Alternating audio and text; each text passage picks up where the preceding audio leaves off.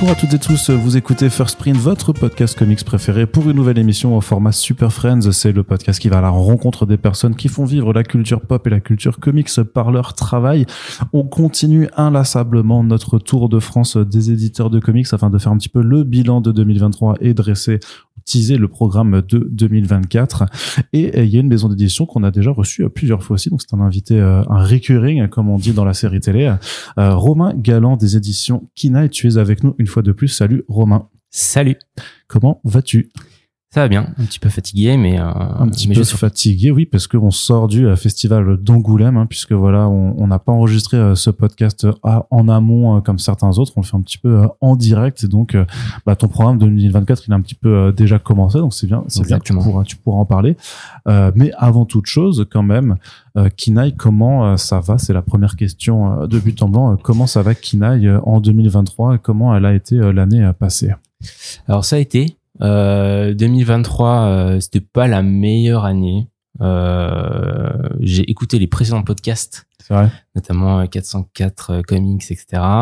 Et c'était un petit peu la même chose, je pense, euh, que, c'est-à-dire que le début d'année était un petit peu dur, notamment bah, comme avec l'inflation, etc. On l'a ressenti, et ça s'est rattrapé en, en fin d'année finalement. Euh, mais par contre, euh, bah, les titres euh, que j'avais un petit peu identifiés comme les, les, plus gros titres se sont bien vendus.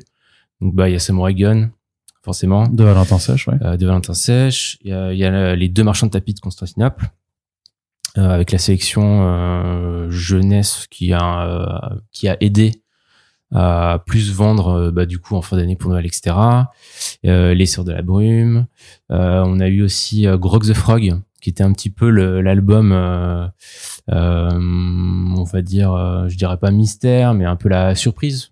L'album test aussi même par rapport au format. Alors j'avais déjà sorti des formats mm. franco-belges, enfin un, je crois à l'époque. la fille et la jardinière. Oui, c'est vrai. Mais c'est vrai que celui-là, c'était aussi un, un, autre test. Et euh, finalement, euh, j'ai dû reprint au bout d'un mois et demi. Donc euh, voilà, ici c'est mieux vendu que ce que je pensais. Donc finalement, ça s'est bien passé, pas de folie, mais ça s'est vendu normalement, tranquillement, avec un rattrapage sur la fin, quoi. De toute façon, pas de folie. Je sais pas si ça, si ça t'est déjà arrivé. Donc, pour rappel, Romain, tu t'es lancé en 2019 hein, avec euh, avec Kina et on était là euh, dès le premier, euh, dès la première année. T'étais un de nos premiers mêmes invités hein, dans, dans Super Friends à l'époque sur sur comicsblog.fr. Mais justement, après donc maintenant en entamant la sixième année d'existence. Ah, attention, c'est la, c'est plutôt la la cinquième année. Cinquième pour ouais. plutôt. Après, je calcule juste 2019-2024, mais c'est c'est pour ça. Mais donc la cinquième je, je l'un cinquième pour toi. si c'est pour toi la cinquième, on va dire la cinquième. Mais du, justement, cinq ans, ça fait déjà, c'est une demi décennie euh, techniquement. Euh, est-ce que sur ce créneau qui est quand même assez particulier, euh, du moins euh, dans les débuts, parce qu'on on va revenir dessus, mais tu as quand même vachement élargi aussi tes, tes horizons de mhm. publication, mais sur ce créneau de la bande dessinée jeunesse venue des États-Unis, est-ce que tu penses que tu as quand même réussi à trouver euh, une forme de, de lectorat cible, euh, à, avoir mhm. aussi certains certains succès. Parce que quand tu dis qu'il n'y a pas de folie, pour toi vraiment une grosse réussite de, de, de de quel ordre de grandeur en fait on, peut parler en termes de d'albums bah, vendus? J'ai j'ai j'ai pas mal hein, d'albums finalement qui se qui se qui se vendent à dans les 8000. Euh, Donc bah, par exemple tous les Molly tous les Molly Ostertag, le Garçon sorcière, Snapdragon, Ours tu vois ceux-là en fait en, en, quantité nette ils sont euh, ils sont euh, dans les 8000 donc c'est plutôt euh, bien ah oui. euh, je dirais. Sur, sur du long terme pas forcément ouais pas forcément voilà day one mais comme la jeunesse aussi ça se vend c'est un petit peu différent quand même de l'adulte à ce niveau-là. C'est plutôt des longs sellers que des que des ventes tu vois sur les deux trois mois après parution comme ce qu'on peut retrouver sur de l'adulte du coup, il y a quand même mine de rien, il y en a quand même euh, pas mal, euh, tu vois, qui se, qui sont euh, dans ces eaux-là. Et moi, le but, ce serait d'avoir, bah voilà, un ou plusieurs titres maintenant qui dépassent les 10 000. donc, au niveau des BD purement jeunesse et des achats de droits, je pense que bah on l'a vu, hein, au début j'étais tout seul, maintenant je suis beaucoup moins seul, puisque il y a il y a euh, comment euh, le Bandado par exemple euh, qui arrive là-dessus. enfin sur le même créneau. Il y a Jungle aussi. Euh, Rue de Sèvres, était déjà un petit peu, ils ont continué. Donc ça prouve euh, finalement Bliss techniquement aussi Bliss qui est qui est aussi sur un créneau euh, oui il y a Bliss hein. aussi donc ça prouve euh, bah, peut-être que j'avais eu un petit peu de nez euh, là-dessus euh, après pour moi pour les achats de droits alors les achats de droits ont quand même augmenté par rapport au tout début je veux dire le prix des licences? Ouais, ouais. je pense que c'est surtout dû euh, alors c'est dû euh, au fait qu'il y ait plusieurs acteurs maintenant, plus en tout cas plus qu'avant, mais c'est aussi dû au fait que euh, maintenant il y a beaucoup d'auteurs qui passent par des agents. Et c'est vrai que il y a il y a cinq ans, je passais souvent en direct avec la maison d'édition. Et maintenant, il faut passer par des agents qui ont eux-mêmes des, des sub-agents français. Et donc, du coup, bah, au lieu d'avoir, enfin, tu vois, au lieu que ça se fasse à deux personnes, ça se fait à des fois quatre personnes. Et donc du coup bah comme euh, comme l'agent prend à chaque fois une commission bah c'est ça aussi qui fait euh, que ça augmente euh, les prix. Mais du coup bah, c'est quand même mieux pour les auteurs parce que le le, le prix des licences augmente pour eux hein, c'est le but avoué finalement. Mais c'est pour ça que les licences les licences sont un peu augmentées voilà. Est-ce que j'ai répondu à la question? Est-ce que t'as, est-ce que t'as dû, est-ce qu'en conséquence, ça serait pas, ça se répercute aussi sur euh, les prix de vente? C'est vrai que toi, tu fais des, tu fais pas des codes prix, donc on peut forcer, on, hmm. on, suit moins. disons, que si t'augmentais euh, à intervalles réguliers, on le verrait, mais non, non. En fait, j'ai un poil augmenté là cette année. C'est vrai qu'avant, j'avais pas trop augmenté. cette année, j'ai augmenté parce que c'est vrai qu'il y a une répercussion du prix du papier que j'avais pas que j'avais pas répercuté. Donc j'ai augmenté certains titres ou quand je fais du cartonné j'augmente un tout petit peu. Mais voilà c'est plus symbolique qu'autre chose. J'essaye de en fait vu qu'en jeunesse le le prix enfin tu vois pour un 250 pages c'est 20 euros. J'essaye de pas trop augmenter parce que je sais que c'est un prix euh, psychologique et qu'au-delà c'est un peu plus compliqué euh, à vendre pour les libraires, etc. Donc euh, on est un petit peu euh, pénalisé par le fait que ce soit de la jeunesse. Donc l'augmentation est minime. mais oui, voilà, j'allais retrouver ce que je voulais dire. Par contre, en jeunesse, tu vois, je suis pas vraiment embêté par les autres concurrents parce qu'ils prennent pas forcément les mêmes choses que moi. Et notamment, en général, ils prennent des choses un peu plus classiques que moi. Donc du coup, euh, je suis euh, là-dessus, je me sens pas vraiment, tu vois, euh, énormément pressurisé par le fait qu'il y ait d'autres concurrents. Tu t'es jamais retrouvé au milieu d'enchères à devoir Si, j'en ai de temps en temps, tu vois. J'en ai de temps en temps, mais c'est c'est pas non plus, tu vois, la pression n'est pas non plus énorme, quoi. D'accord. Et c'est vrai que dans ton catalogue, on voit souvent que tu es très sur sur des thématiques de genre en fait. Hein. Tu es sur de la, mm. de la fantasy, du fantastique, de la, de la SF aussi. Est-ce que tu penses que c'est pour ça? Peut-être qu'on te laisse un petit peu tranquille euh, En tout cas, peut-être du côté des éditeurs plus euh, traditionnels de bande dessinée que les autres éditeurs de comics, parce que techniquement, Bliss va aussi chercher là-dessus. Aquileos également hein, fait, fait, des effets. D'ailleurs, même vous avez une autrice en, commun maintenant avec deux ouvrages qui arrivent là en, début, donc Ariel Reese, euh, pour lequel tu as eu euh, euh, Cry Wolf Girl et euh, Aquilos Witchy. Donc là, j'imagine quand même que je sais pas si vous êtes battu ou si c'était. Euh... Euh, moi, je m'étais pas positionné sur Vichy. Euh, mais par parce que les cheveux longs t'aimes pas ça quoi c'est pas pour ça euh, parce que c'était une c'était enfin le dessin était un peu plus jeune et je m'étais dit ah ouais euh, surtout pour le premier tome un peu plus dur euh, je trouve euh, à vendre peut-être alors que Cry Girl est beaucoup plus récent et du coup le niveau enfin elle a augmenté beaucoup son niveau de dessin et et euh, je pense, je sais pas trop s'ils étaient dessus, mais euh, en fait c'était un pack pour avoir Crave Girl et ses deux prochaines parutions. Ouais. Et en fait moi je me suis plus positionné là-dessus en disant bah voilà euh, j'ai confiance en elle, euh, donc je vais je vais prendre le pack de trois, sachant que pour le deuxième tome là apparaître l'année prochaine j'avais le dossier d'édition. donc le pitch tu vois et puis quelques pages mais pas tout l'album et pour le troisième tome, j'avais rien. Donc tu vois, c'était Là, tu vas un petit peu au hasard, alors. Enfin, pas au bah, hasard, mais euh, c'est un, c'est un pari. C'est un pari. Euh, c'est parce que j'ai, j'ai, j'ai confiance et euh, vu, vu le, le, bah, vu les, les albums déjà sortis, etc. Je m'étais dit, ok, c'est une autoriste qui est, qui va sûrement, tu vois, qui est très, qui est très talentueuse et qui, qui va sûrement exploser dans les quelques années qui viennent aux États-Unis. Donc, bah, j'ai confiance et je prends les trois d'un coup. Des fois, c'est assez rare que je fasse ça, honnêtement.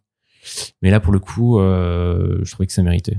Parce que là, de façon générale, quand tu prends quand tu prends d'autres options sur sur sur des titres, bah, du, du coup qui sont déjà parus, Mm. Ça, ça, se passe comment concrètement? C'est juste euh, avec les agents, en fait, tu regardes, ils te disent voilà ce qu'on a dans le catalogue, voilà ce qui est disponible, tu consultes. Ou euh, souvent, moi, je vais quand même. Euh, c'est aussi moi hein, qui vais demander aux agents, etc. Parce que j'aime bien, tu vas diguer, comme on dit.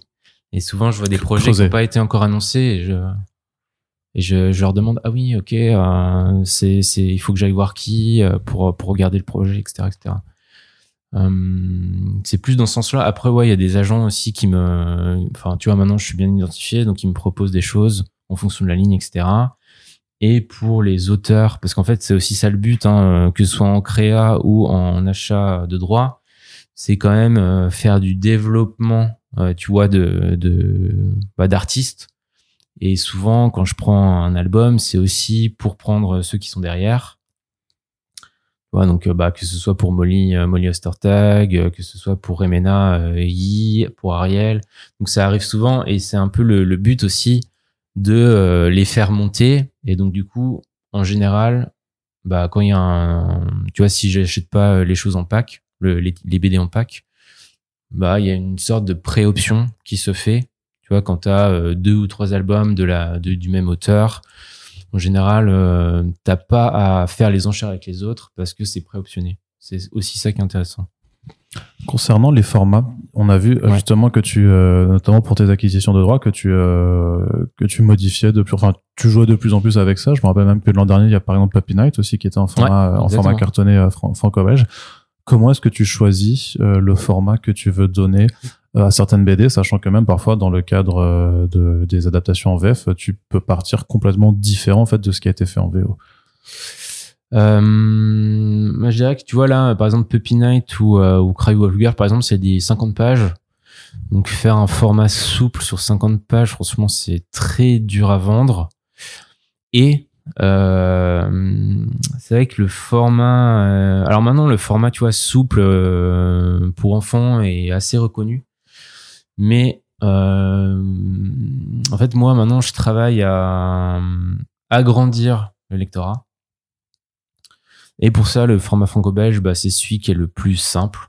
Euh, euh, et aussi, il faut savoir que bah, pour agrandir le lectorat, ok, tu touches. en fait, il faut toucher les lecteurs, donc les lecteurs de qui ont aussi l'habitude de format franco-belge, mais il faut aussi toucher les libraires parce que c'est eux qui font la, en fait, la présélection de ce qu'ils vont mettre en avant. Et en fait, moi, je sais que, en fait, tous les jeunes libraires euh, supportent déjà bien la maison d'édition. Donc, c'est pas eux, en fait, que je dois euh, convaincre. Convaincre, ouais, entre guillemets. C'est plutôt les. c'est pas, c'est pas toi en tant que. T'as des, un représentant. Oui, oui, voilà. Mais euh, tu vois, dans la proposition des livres qui arrivent. et donc, du coup, moi, c'est les libraires que je dois convaincre. C'est plutôt les, les, les, les libraires un peu plus old school tu vois, et, euh, et euh, qui sont aussi euh, bah, plus attirés finalement par le format franco-belge cartonné et qui peut-être regardent beaucoup moins les autres formats, tu vois, les formats comic soup. Donc, ça fait partie en fait de la stratégie d'ouvrir, tu vois, d'essayer d'ouvrir le lectorat par le format. Parce que par exemple, par contre, tu vois, tu peux avoir un format franco-belge avec une histoire et un dessin pas du tout franco-belge à l'intérieur. Euh, et, donc euh, on change le format, mais pas le contenu. Euh, voilà, c'est un peu la stratégie qui est en place. c'est un, peu, c'est un peu du cheval de Troie alors c'est un peu comme ce que fait Urban Comics avec les grands formats urbains c'est parce que en bah fait sinon les libraires ils, ils identifieront pas ils connaissent pas donc ils, ils vont pas forcément aller ou sinon tu vois ils s'y intéresseront moins ou ils s'y intéresseront pas ils ouvriront ils ouvriront même pas les albums là en fait ils prennent, ils voient le, que c'est un format franco-belge, hop, ils le mettent dans le rayon avec toutes les franco-belges, les rayons sont faits euh, pour ce format-là. Tu vois, ils se posent pas la question. Euh, et par contre, moi, je sais que j'ai, euh, bah, que les libraires ou le lectorat que j'ai déjà acquis entre guillemets, c'est des gens qui sont super ouverts et qui se moquent un peu des formats, tu vois, finalement. que ce soit enfin que ce soit, tu vois, petit, souple ou franco-belge, eux, ils savent ce qu'il y aura à l'intérieur, etc. Donc, euh, ça les coupera pas. Alors, et c'est pas forcément le cas des, des nouveaux, euh, tu vois, des nouveaux lecteurs que je veux acquérir ou euh, des euh, libraires aussi un peu plus anciens. Quand tu penses à nouveaux lecteurs, tu parles de lecteurs en fait qui ne lisent pas de bande dessinée qui, que tu vas aller chercher ou tu penses plutôt à ceux qui lisent déjà de la BD mais qui connaissent pas encore plutôt plutôt ceux qui plutôt ceux qui lisent déjà et tu vois qui qui qui peut-être sont un peu moins informés et qui qui tu vois qui par exemple vont en librairie et qui vont forcément dans la dans le rayon peut-être franco-belge en premier tu vois et qui vont pas forcément partout et donc pas dans le rayon jeunesse par exemple parce que c'est ça la question c'est c'est quoi ton but? Je me rappelle que lorsque tu t'étais lancé on l'avait, tu l'avais dit dès le départ, qu'en fait, ton but, c'était de surtout pas aller dans le rayon maudit. Le rayon comics, ouais. Le rayon comics. Donc ça, c'est bon. Exactement. A priori, maintenant, même quand moi je vais dans des librairies, je te vois souvent dans des rayons jeunesse. Ouais. Mais est-ce que maintenant, l'objectif, c'est aussi justement de te faire sortir de ce rayon jeunesse avec euh, ce changement de format? Euh, en fait, moi, ça me va, hein, mais c'est vrai que mm, là, je développe aussi euh, des titres un peu plus euh, young adult. J'aime pas trop euh, ce, ce mot, ces mots. En fait, pour moi, c'est plus ado, euh, ado adulte, tu vois, c'est l'ancien ado adulte. Et j'ai toujours, j'ai toujours considéré que ce que je faisais, c'était plus all ages, comme ils disent aux États-Unis. du tout public. Du tout public, tu vois, mais modernisé. Euh, mais, euh, mais parfois, tu vois, il faut, euh, il faut que les albums sortent de ce rayon jeunesse euh, tout simplement parce que c'est un peu la limite entre les deux. Et tu vois, euh, le marchand de tapis, par exemple, moi j'avais demandé qu'il soit en, en historique fantastique. Et du coup, il l'a été, et ça s'est bien, ça s'est vendu comme ça, parce que je trouve que pour de la jeunesse, c'est en gros c'est des c'est des vieux jeunes quoi. C'est pour des vieux jeunes quoi. C'est plutôt euh, tu vois, à partir, on peut le lire ado, mais les thématiques etc font que ça s'adresse plutôt à des à des jeunes adultes, je pense. Donc des fois, tu vois, au cas par cas, c'est bien de, de sortir de ce rayon-là pour être dans le rayon euh, un peu plus adulte. Est-ce qu'il y avait aussi une volonté peut-être euh, d'anoblir l'objet, on va dire Par exemple, si on prend le cas du marchand de tapis de Constantinople, c'est vrai que c'est encartonné, Mm. C'est un grand format parce que c'est des donc c'est deux, deux tomes qui sont quand même vachement épais. Puis t'as as mis les dorures sur la couverture 6. T'as vraiment là un, travail encore plus conséquent sur l'objet. Mais cela dit, t'avais déjà mis des dorures sur Papina et t'as mis des F aussi sur sur Grog the Frog. Mais est-ce qu'il y a aussi une volonté peut-être ouais d'attirer un, un, bah, justement ce lectorat peut-être plus vieux et donc par définition avec plus de pouvoir d'achat en lui mettant des mm. objets aussi qui sont plus beaux alors que le bouquin est pas exceptionnellement cher non plus. Hein, mais euh. Exactement. C'est vrai que j'avais fait un effort dessus. Euh, en fait, c'était déjà le cas de la version VO. Ok. J'ai repris cette version-là. Mais t'as juste copié quoi. T'as un copieur en fait. Exactement. Mais euh, mais ça correspondait aussi, tu vois, au, au format euh, déjà plus et puis à l'histoire qui est plus euh, roman graphique entre guillemets, tu vois.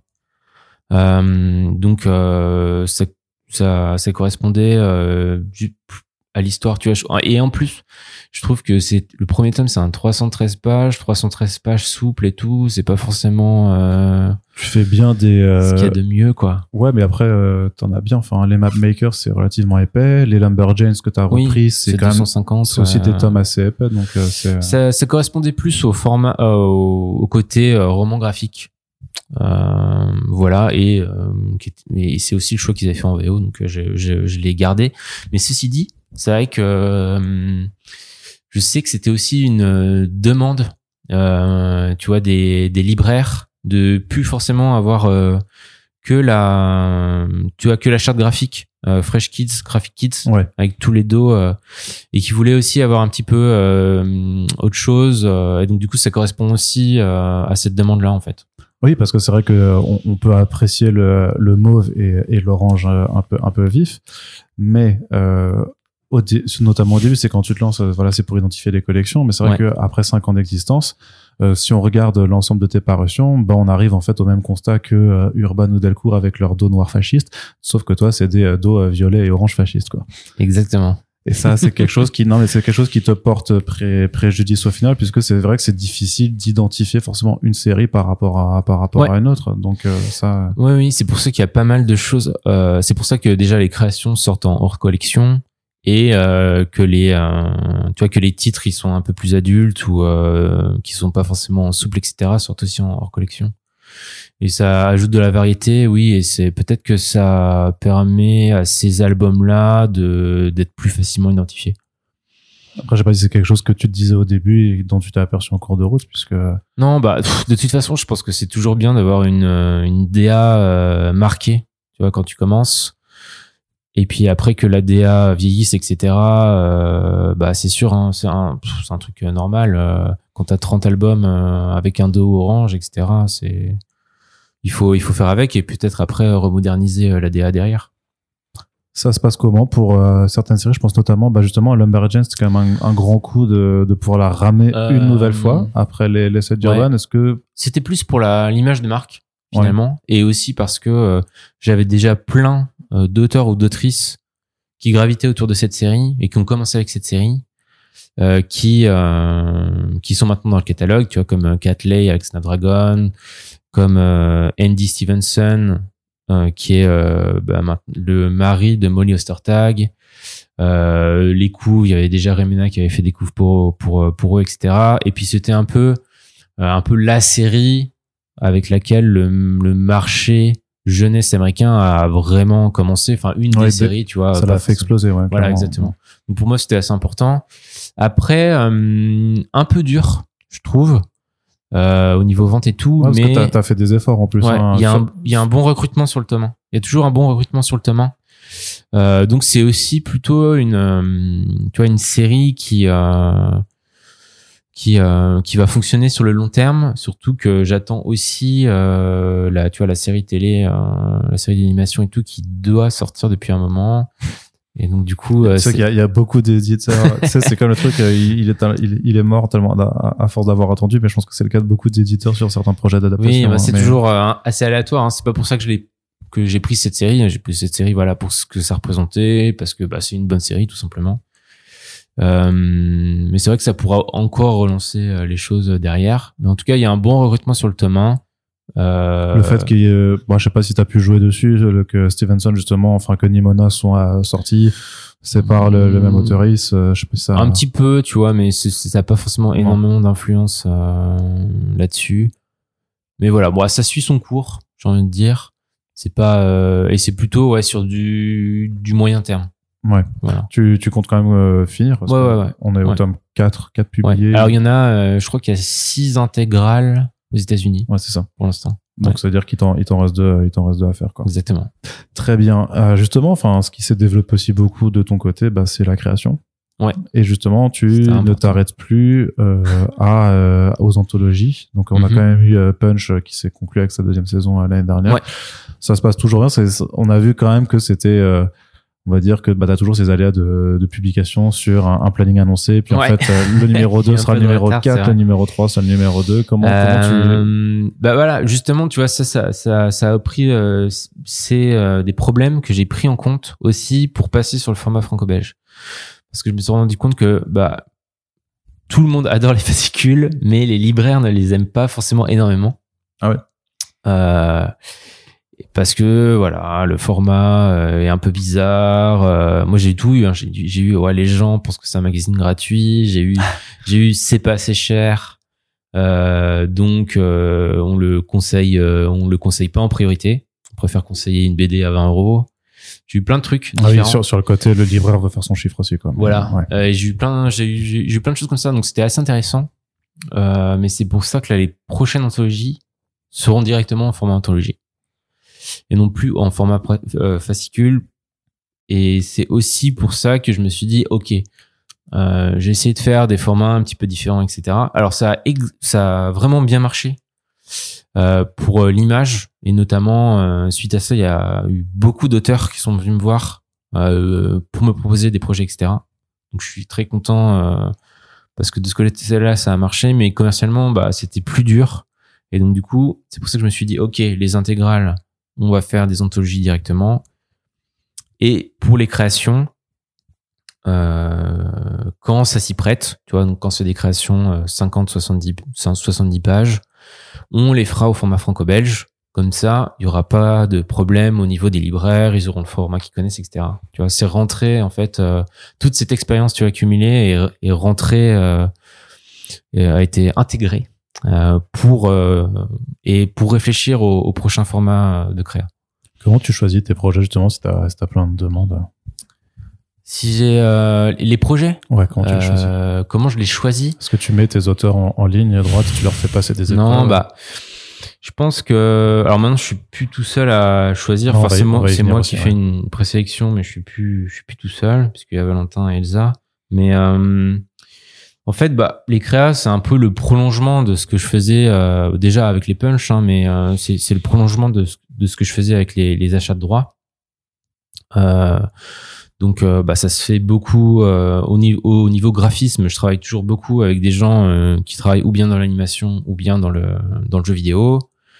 donc des gens qui sont techniquement forts. ça peut être des débutants en BD, tu vois, mais c'est pas des débutants en, dessin. Et donc dessin moderne, tu vois, à la fois qui prend du qui prend des influences manga, qui prend des influences comics, un peu le world comics comme on dit. Euh, et avec des thématiques euh, bah, elles aussi modernes, qui sont aussi pas mal influencées par le manga hein, finalement, euh, avec tout le côté tranche de vie, et puis des thématiques qui peuvent parler, tu vois, des adolescents ou des jeunes adultes, et aussi toujours dans des univers, tu vois, qui sont pas des univers réalistes, mais où il y a toujours une surcouche, tu vois, ou bien de fantasy, ou bien de, ou bien de fantastique, etc., etc on, pourrait la décrire comme ça, hein, la ligne, euh, finalement, euh, je pense. Ouais, tu restes dans la BD de genre quand même, euh, à chaque fois. oui, oui, bah c'est vrai que je suis un peu moins attiré par les BD, tu vois, réalistes. C'est un peu le mon bagage aussi, tu vois. Euh, donc ouais, la BD de genre, ouais, tu pourrais l'appeler comme ça. Oui, c'est vrai que moi, je j'y pense pas forcément. Tu vois, je me dis pas, ouais, je veux publier que des BD de genre, etc. Mais euh, plutôt des, ouais, des, c'est plutôt euh, des BD avec des univers qui peuvent rentrer en compétition, tu vois, euh, par rapport à du jeu vidéo ou de l'animation des films. c'est plutôt ça, moi, que je regarde je me dis pas BD de genre, pas BD de genre, tu vois, mais euh, non, ce sera plus à l'instant. Mais après, c'est juste que quand on regarde ton catalogue au final, on peut identifier aussi tes, tes, marottes, mais c'est sûr que c'est peut-être pas mm. forcément ultra réfléchi et conscient de ta part. Euh, si tu marches plutôt euh, à l'instinct, mais justement, tu mentionnais, tu mentionnais pardon Elsa Bordier et Valentin Sèche que donc tu as recruté euh, à, à l'édito. Est-ce que tu peux un peu m'expliquer bah, comment ça s'est fait, la démarche, pourquoi Pourquoi? Euh, pourquoi? Parce que euh, bah maintenant qu'on a euh, des créas, tu vois là, il y en aura un minimum de prévus 5-6 par an. Ce qui est beaucoup, quand même. Ce qui est, ce qui est bien, ça fait un tiers du catalogue, voilà. tu vois, de l'année. Et, et, donc du coup, bah on travaille à la fois sur bah, les créas apparaître dans l'année et les créas, tu vois pour des années euh, suivantes. Donc par exemple là, on travaille, bah, tu vois, à suivre les projets pour 2024, mais aussi 2025-2026, par exemple. Et du coup, le suivi, ça prend euh, beaucoup de temps. Et euh, je voulais pas, euh, tu vois, avoir, avoir, des retards dans les suivis ou mal suivre les choses. D'autant plus que c'est souvent avec des auteurs euh, jeunes, tu vois. Et donc du coup, je pense que le travail éditorial, c'est, enfin, le suivi éditorial est super important.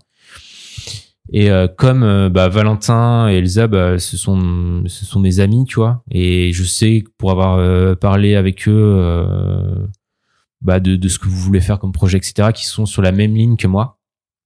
Donc je m'étais dit, ok, je peux leur faire confiance et on sera potentiellement d'accord, tu vois, sur la ligne, sur les projets à apprendre.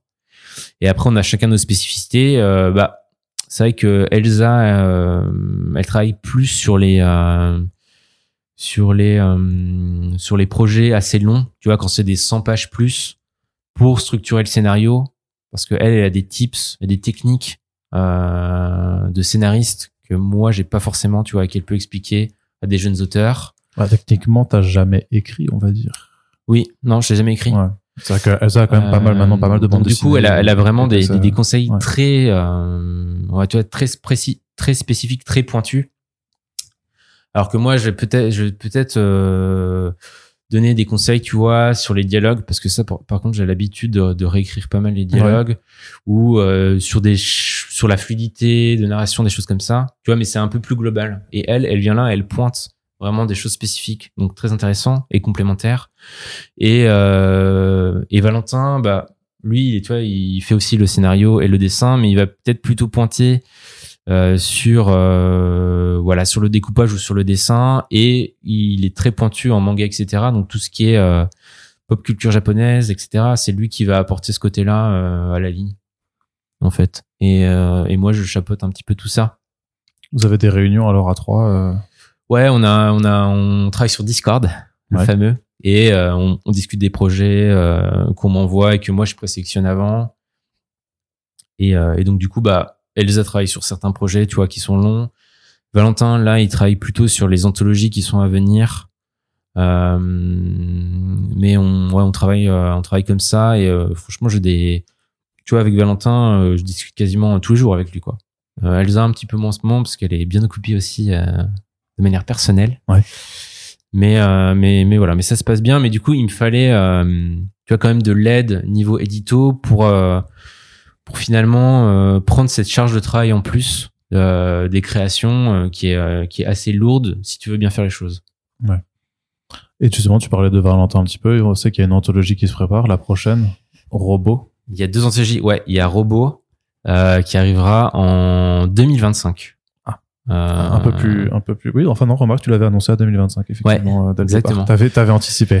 ouais, qui, qui, paraîtra, ouais, je pense premier semestre 2025. Euh, je n'en dis pas plus. Tu veux pas en dire plus pour le moment. même pas sur euh, même pas sur les artistes impliqués. Les artistes. Euh, bah pour enfin, en fait, la seule question que moi j'ai, c'est est-ce que Sylvain Repos il est, il est, il est dedans puisque c'est un truc qui s'appelle Robot et ça paraît. Non, il est pas dedans. C'était un peu trop obvious. Ouais. on a on a non bah il y aura Valentin dedans. Euh, je vais pas tous les dire. Euh, il y aura Valentin. Donc ça c'était le le dessin qu'on avait vu. Tu vois ouais, le projet. ouais. Donc Valentin et Mortis Ghost au scénario. Euh, il y aura Anaïs, Anaïs Mahamar, qui a fait Coriandre Estragon. Qui a fait Coriandre Estragon. Et je, je, je laisse euh, les deux autres euh, pour, plus tard. Pour, pas, pour pas leur mettre la pression, mais on est d'accord que le projet, c'est faire comme avec Punch, mais sur la thème, thématique en fait, il y aura, robot et euh, cette fois-ci. Robot étrange de vie, du coup. Ouais. Euh, parce que je voulais pas avoir une anthologie trop masculine. Tu vois, et robots, tout de suite on peut tomber sur les combats de robots, etc., etc. Oui. Et on s'est dit non, on va pas faire ça. On va prendre à contre-pied le truc et on va faire euh, voilà tranche de vie avec des robots. T'as dit la, la, solitude du robot qui. Euh, ça, ça et, voilà. et il y aura aussi une série d'illustrations en plus. Donc on a pris un illustrateur en plus pour faire une, une, série, en fait pour faire une histoire, tu vois, avec des illustrations. Donc finalement il y aura cinq histoires. Moi, ce qui fait même. Euh, oui, d'accord. donc un peu. il y aura quatre histoires de 30 pages plus une histoire euh, avec des avec euh, six illustrations en plus. J'avais aussi noté le, rapprochement que vous avez fait cette année avec le jeu vidéo. Justement, enfin, tu, tu, tu le mentionnes un petit peu, mais avec Samurai Gun, qui est donc techniquement une bande dessinée en spin-off en fait d'une série de, de, jeux vidéo indé.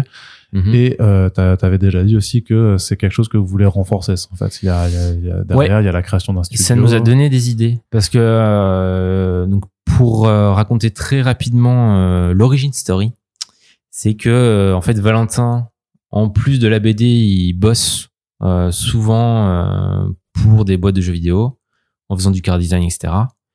Et donc il fait partie, il fait partie de l'équipe de développement de Samurai Gun 2 c'est comme ça qu'il a pu faire la BD euh, du, du, coup Samurai Gun, même si finalement on peut lire la BD sans avoir euh, sans avoir joué au jeu. Joué au jeu, c'était un peu le deal. Et euh, je crois qu'au début, donc c'était pour Dark World, donc sa prochaine série qui sort en septembre. au début, on s'était dit, ouais, est-ce qu'on ferait pas un petit, un petit jeu et tout pour promouvoir les choses? Puis finalement, le petit jeu est devenu un plus gros jeu. Et euh, là, du coup, on s'est associé, Valentin et moi, avec deux autres euh, personnes qui sont les développeurs, euh, qui s'appellent les Pixel Brothers, pour faire une société de jeux vidéo, tu vois, qui s'appelle Pixel Fortress, du coup. Et, et, donc, du coup, on va faire un jeu qui sera un spin-off du de la BD en reprenant l'univers Dark World euh, et donc ouais, ça nous paraissait assez intéressant de faire ce genre de se faire de, ce genre de choses et d'internaliser un petit peu euh, les choses pour qu'on puisse euh, contrôler tout, tu vois. C'est un, un, peu ça le but pour contrôler la qualité. Et c'est pas quelque chose qui euh, prend euh, énormément de temps, enfin qui fait un ajout très chronophage en fait de, de charge de travail. Mmh, si. c'est pour ça que j'ai dû, tu vois, aussi euh, euh, bah, embaucher euh, des, des, des, personnes. Que maintenant j'ai une alternante. Que tu vois. plus tout seul à faire. Voilà, euh, tu fais plus le one man army. Hein. Parce que euh, parce que c'est trop difficile de tout de tout de tout supporter là, de de, de s'occuper de tout. Mais pour l'instant, pour l'instant ça va. En fait, la charge elle est plutôt pour pour, Valentin. parce que c'est lui qui fait toute la DA du jeu. Euh, les bah du coup les les, tu vois, les portraits des héros et tout en HD donc il doit un petit peu euh, gérer euh, les deux en même temps.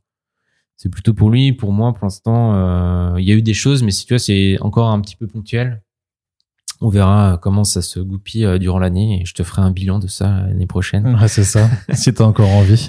si je dois pas aller te tenir un micro euh, à l'hôpital parce que t'auras fait, euh, tu seras en, en burn-out total, mais parce que justement, tu parlais de charge de travail aussi pour toi, mais il me semble que c'est toujours toi qui traduis la plupart des albums aussi, en fait. Bah ça, c'est vrai que j'ai du mal à déléguer ça. Ça, c'est vrai que j'ai du mal à déléguer. j'aime bien, c'est vrai que j'aime bien traduire les choses prendre bien soin, tu vois, des traductions, etc. Bon, je pense que là, je le fais encore, mais c'est vrai que dans les à très moyen terme, à mon avis, euh, ça va devenir euh, très compliqué, quoi. Donc, euh, tant que j'arrive à le faire, je le fais. et puis, mais c'est sûr que ça devient complexe. Surtout que c'est quand même des gros albums en général. tu fais ouais, des, des 250-300 pages. Voilà, donc ça prend quand même du temps. Mais voilà, tant que je tant que j'arrive à le faire, je le, je le fais. En fait, quand quand les quand j'ai les albums, tu vois, un an avant, ça va. J'ai un peu plus de temps. Par contre, c'est vrai que quand j'ai le matériel euh, des albums euh, que je dois traduire, euh, tu vois, trois mois et demi avant la sortie, là, c'est vrai que je tire un peu la langue des fois, quoi. Donc, ce sera aussi quelque chose à, déléguer, tu vois, dans un futur proche, à mon avis.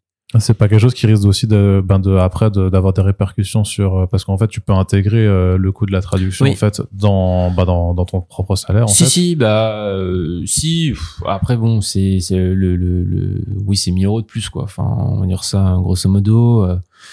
ce sera c'est oui ça fait toujours une, une, petite charge en plus. Après je pense qu'en termes de comme les mises en place et tout sont sont sont pas mal. Ça tu vois ça ne remet pas en cause le fait que je prenne ou pas un titre. Ouais. Finalement, c'est juste que bah voilà, le titre est un peu moins rentable de 1000 euros, euh, mais il y a, y, a, y a pas de, de catastrophe quoi à ce niveau-là. Tu penses que toi, ça te, ça te fait un vrai push d'être sur, euh, sur les salons? Parce que moi, je vois à chaque fois que je te vois, que ce soit donc à Angoulême ou à Amiens, euh, qu'il y a des bulles, en fait, il y a quand même beaucoup. Enfin, tu as, des sons qui sont généralement grands, tu as pas mal d'auteurs que tu reçois. Est-ce que toi, c'est vraiment un, gros push, euh, le, bah, le, présentiel? C'est. Euh... En fait, c'est quand même difficile à. Tu vois, les répercussions sont difficiles à, à mesurer.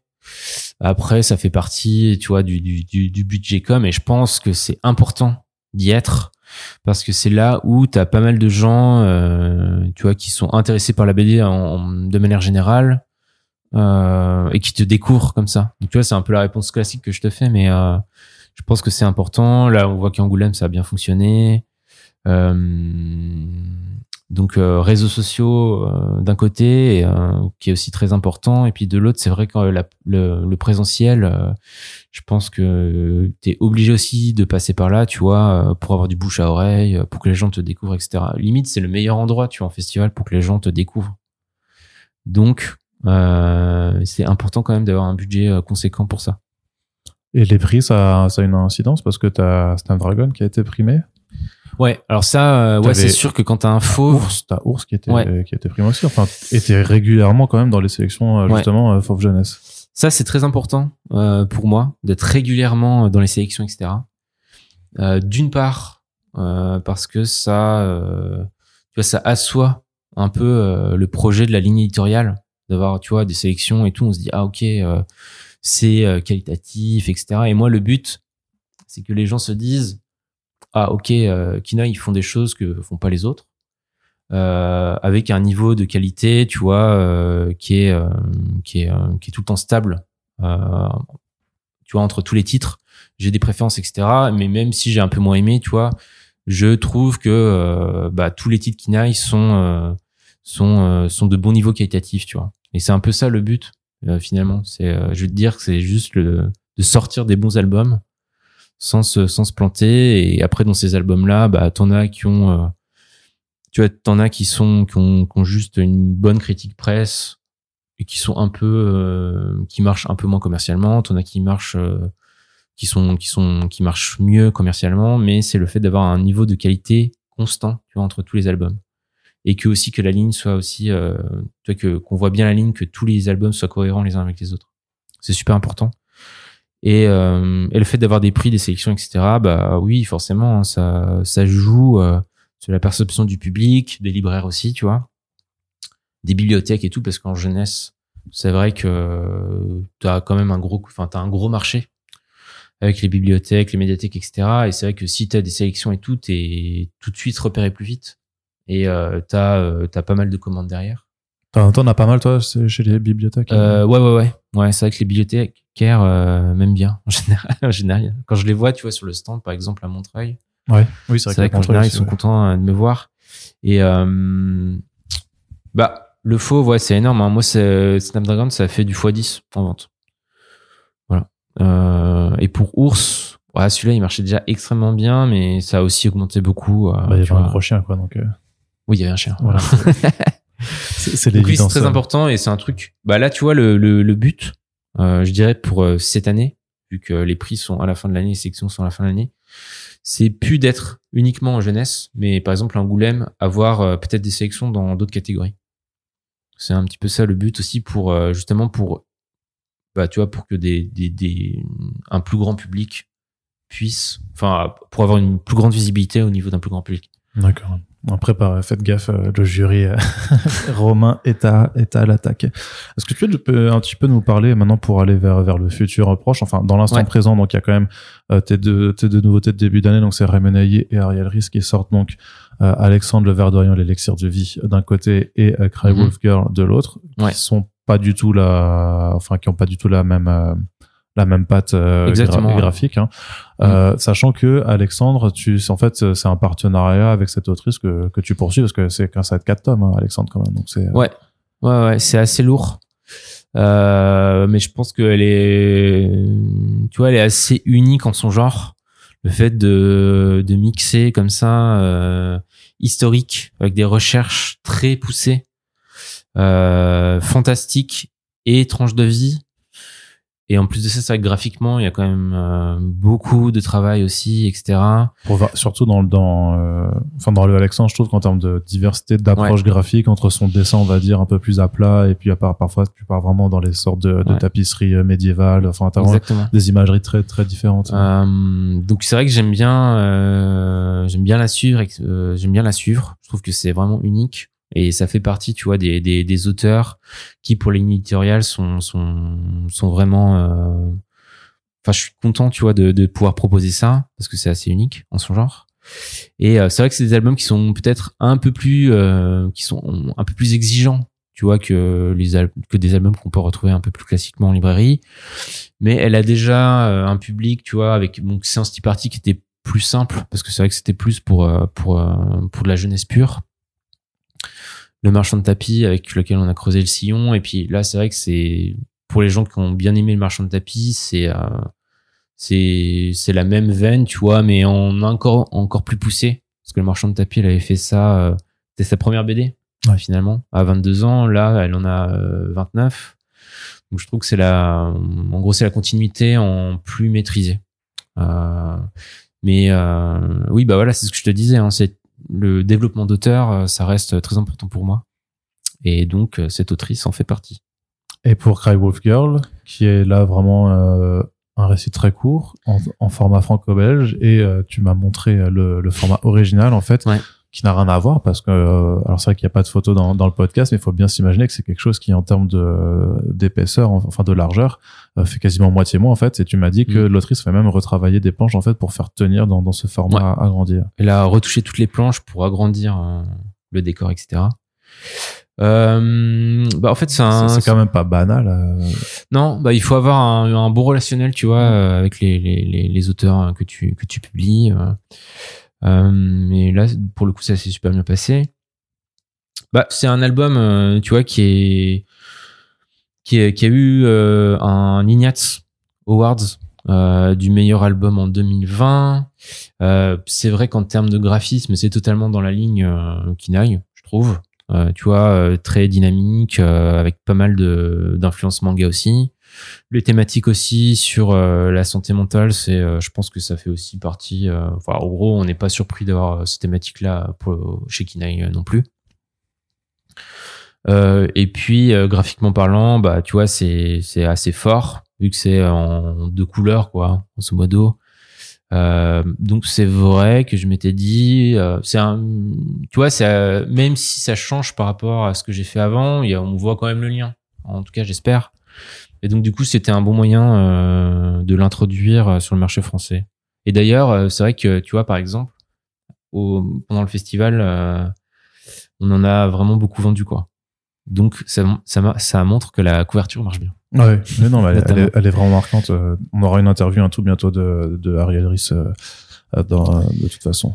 Et sinon, oui, en début février, donc en même temps que Cry Girl, il y a Les Oubliés. Oui, oui. Donc la euh, première nouvelle création euh, qui arrive chez vous et sur laquelle on retrouve Elsa en tant qu'autrice avec Hugo Descraines euh, en, au dessin. Ouais. Donc Hugo, en fait, lui, il bosse en tant qu'animateur à la cachette et dans d'autres studios d'animation. Et du coup, le, le, le but, donc c'est un album qui est plutôt pour ados.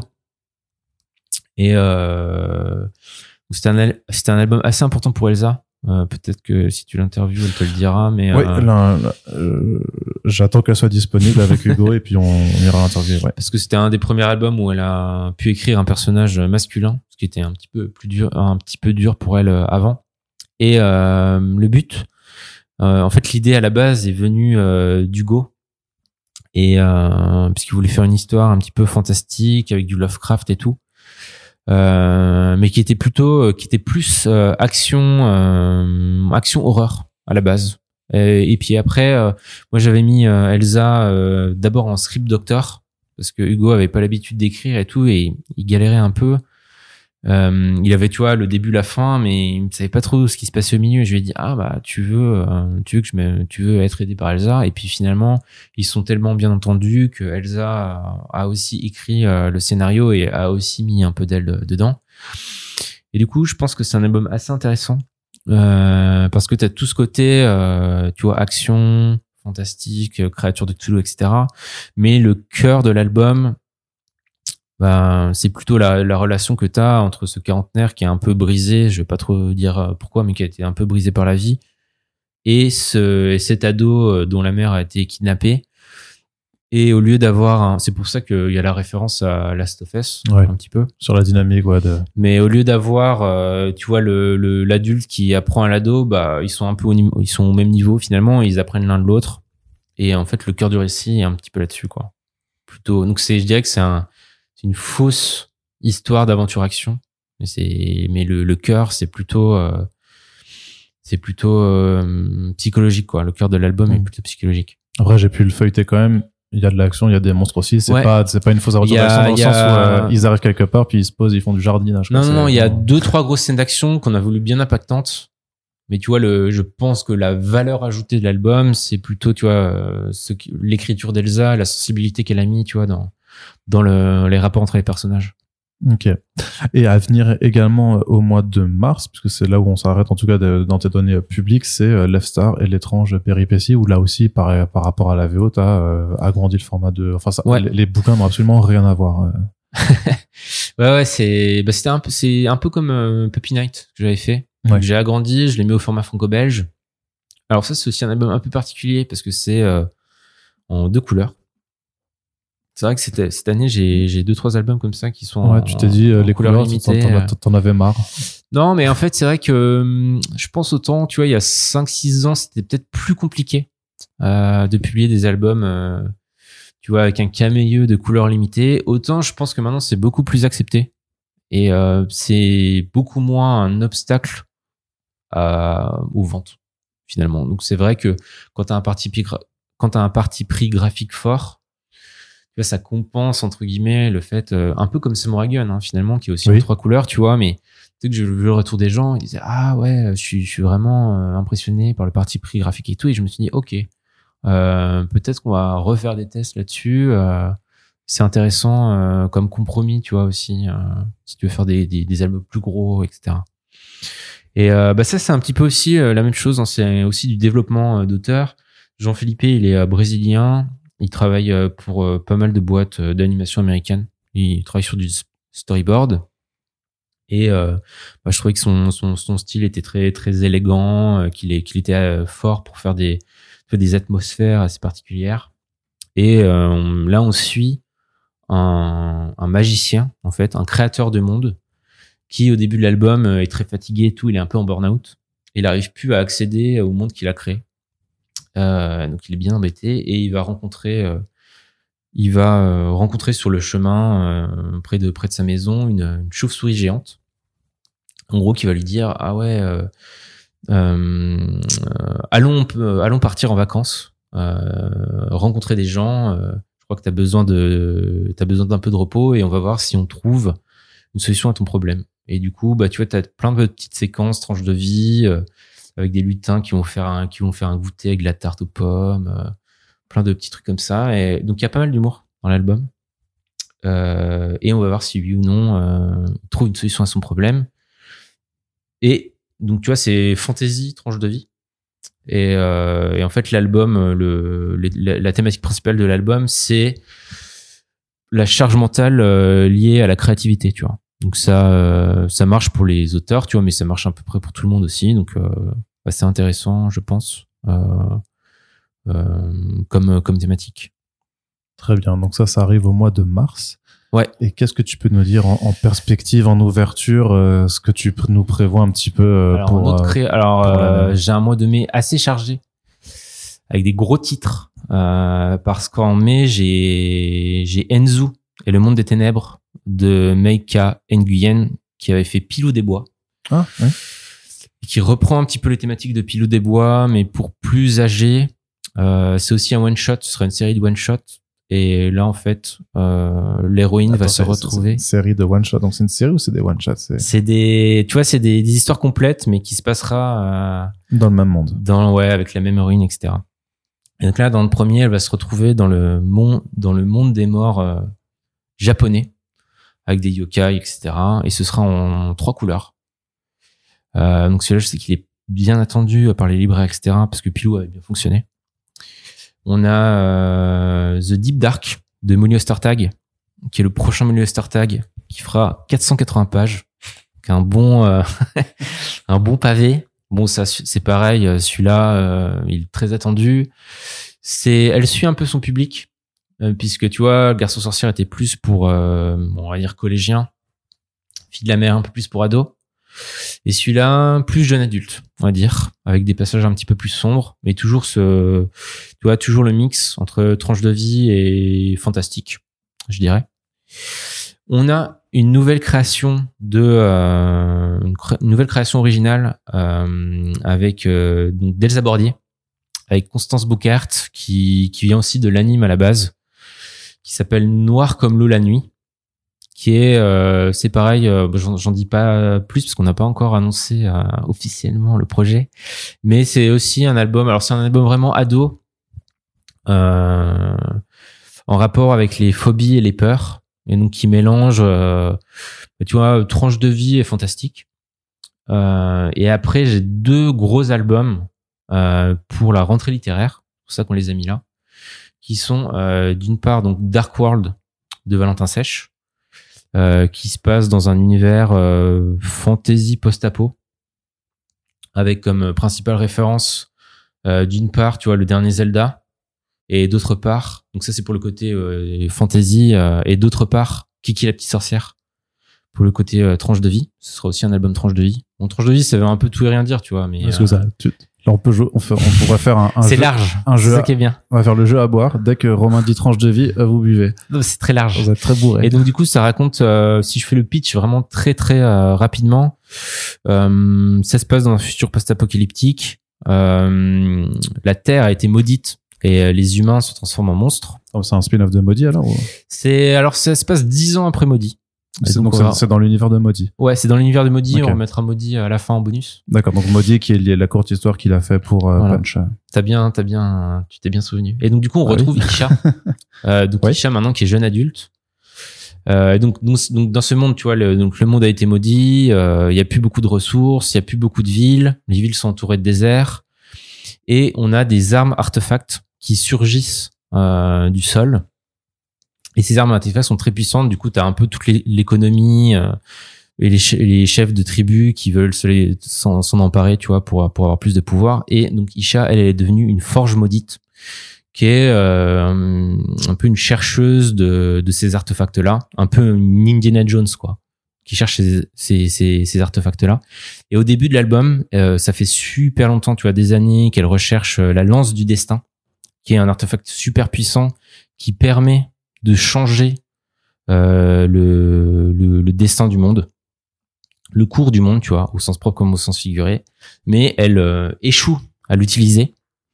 Donc gros échec, tu vois, après plusieurs années à, le, à, le, à le, chercher. Et elle décide euh, de rentrer dans sa ville natale euh, pour se poser euh, des questions, tu vois, de jeune adulte, c'est-à-dire, euh, bah voilà, j'ai voulu influencer le monde pour qu'il devienne meilleur de manière globale, j'ai échoué, donc qu'est-ce que je vais pouvoir faire de manière locale en reconnectant avec ma famille proche, avec mes amis, etc. Et comment je peux influencer le monde pour faire le bien autour de moi, entre guillemets, de manière, tu vois, beaucoup plus tangible et locale? Donc ça va parler de ça euh, est très influencé euh, bah, par le monde d'aujourd'hui, tu vois, donc euh, les guerres, euh, la montée de l'extrême droite, etc., etc. Donc ça parle de ça. Donc ça c'est en septembre, donc c'est un gros titre. Et l'autre gros titre, c'est euh, Ishemima de Jules Naleb, euh, qui se passe. Donc c'est un album de SF, qui est un album de SF solar punk donc euh, où toute l'énergie euh, est, euh, est, fabriquée ou bien à travers les, des panneaux solaires ou bien des éoliennes. avec aussi un côté fantasy puisqu'on a des demi-dieux, un peu Elden Ring d'ailleurs. Donc je raconte pas tout, mais au début de l'album, bah en fait on se retrouve avec un couple, donc Ishemima, qui sont dans une espèce de ville-usine où ils sont complètement asservis et il va se passer un truc. Euh, ils vont rencontrer euh, un ancien dieu qui était censé euh, ne plus exister. Et cet ancien dieu, euh, avec l'aide de cet ancien dieu, ils vont essayer de, de trouver un légendaire paradis perdu euh, qui s'appelle l'Usil. Et ils vont être poursuivis par la, la reine de cette ville-là, qui est une demi-dieu, qui veut qui veut euh, notamment trouver ce paradis-là pour euh, exterminer euh, tous les dieux qui étaient censés être morts normalement. Alors je sais pas si tu racontes bien, mais en gros c'est moi je suis venu voir Jules. Donc ça fait longtemps que je connais, hein, c'est depuis 2020, en lui disant euh, ouais t'aurais pas une romance, tu vois, parce que je cherchais un petit peu des romances et tout, je trouvais que c'était pas assez exploité en, en créa. Et il m'a dit ah ouais euh, j'ai peut-être ça euh, dans mon univers. Donc c'est un univers qui développe depuis euh, depuis assez longtemps maintenant. Et donc on pourrait dire que c'est une romance de SF voilà. Et en fait que ce soit Dark World ou Ishimima sont des one shots mais c'est pareil il y a plusieurs one shots qui sont prévus dans le même univers par les mêmes auteurs derrière voilà, c'est un peu le, la nouvelle trend que j'essaye de bah Ouais, de, de, de, de, masquer le fait que ce soit une série en disant que c'est des, que c'est des récits complets. Alors, bah c'est un peu plus, euh, ouais, c'est un peu plus libre que ça. Parce que par exemple, euh, donc tu vois, Ishimima, le, la licence c'est Ion World, mais du coup, ce sera pas forcément avec les mêmes héros. Ce sera avec peut-être d'autres héros, mais dans le même monde. Donc on retrouvera des choses. Et par contre, pour euh, Dark World, ce sera sûrement la même héroïne, tu vois, mais il y aura peut-être d'autres personnages qui arriveront, etc., etc. Donc, tu as une, quand même une plus grande liberté que si c'était une suite directe. Tu vas quand même vachement sur le long terme, on est d'accord euh, avec ça? Euh, oui, oui, bah ouais, c'est prévu. Euh... Parce que là, on parle de 3, 4, 5 ans, voire même de, de, de développement d'univers en, en, bande dessinée. Hein, euh, ouais, ouais, ouais, exactement. Mais tu vois, c'est un peu. Bah d'ailleurs, c'est tu vois les quand tu fais des suites vraiment directes, il faut les enchaîner directement. Il faut pas attendre. Enfin, tu vois, normalement, il faudrait pas qu'il y ait plus d'un an. Tu vois, c'est vraiment max maintenant. Bon, là, on va essayer de, faire l'enchaînement rapidement, mais tu vois, ça laisse peut-être un peu plus de marge de manœuvre en disant bon bah ok, c'est le même monde, mais si vous avez pas lu euh, l'ancien, bah c'est pas grave, vous pouvez quand même commencer par ça. Donc ça permet euh, au niveau des timings aussi d'être un petit peu plus libre qu'une suite vraiment euh, classique. Ouais. Très bien. Et puis moi, ça me donne déjà plein de plein de créneaux de, de rendez-vous à prendre pour des interviews au moment où ça sortira. Très bien. Ben écoute, on va se laisser là-dessus. Ça fait déjà quand même pas mal d'informations à digérer. Puis on vous rappelle de toute façon qu'en ce moment, bah, il y a Craig Wolf Girl, Alexandre Elixir de vie et les oubliés à découvrir en librairie en attendant la suite. Et euh, surtout, ben merci beaucoup Romain d'avoir euh, à nouveau merci à toi. Euh, joué le jeu donc de, de l'interview pour faire un petit peu le bilan. On pourra se retrouver d'ici un an pour un petit peu faire un nouveau point d'étape euh, si, le cœur t'en dit. Euh, et en attendant, ben, je devais te laisser retourner euh, travailler parce que entre l'écrire et les acquisitions et les traductions à faire, t'as quand même pas mal de taf. Pour celles et ceux qui ont écouté ce podcast, si vous l'appréciez, on vous rappelle que la meilleure chose que vous puissiez faire, si vous aimez ces, émissions, c'est d'apporter votre soutien, quelle que soit la façon. Vous pouvez partager euh, l'émission sur les réseaux sociaux, vous pouvez en parler autour de vous, vous pouvez bien entendu bah, soutenir les éditeurs en question en, prenant leurs bouquins. Et euh, s'il vous reste des sous, on a une page Tipeee qui est ouverte sur laquelle vous pouvez euh, nous aider pour apporter pérennité à ce podcast. Merci en tout cas à toutes et tous de nous avoir écoutés. Je vous dis à très bientôt pour les prochaines émissions. Romain, salut. Salut.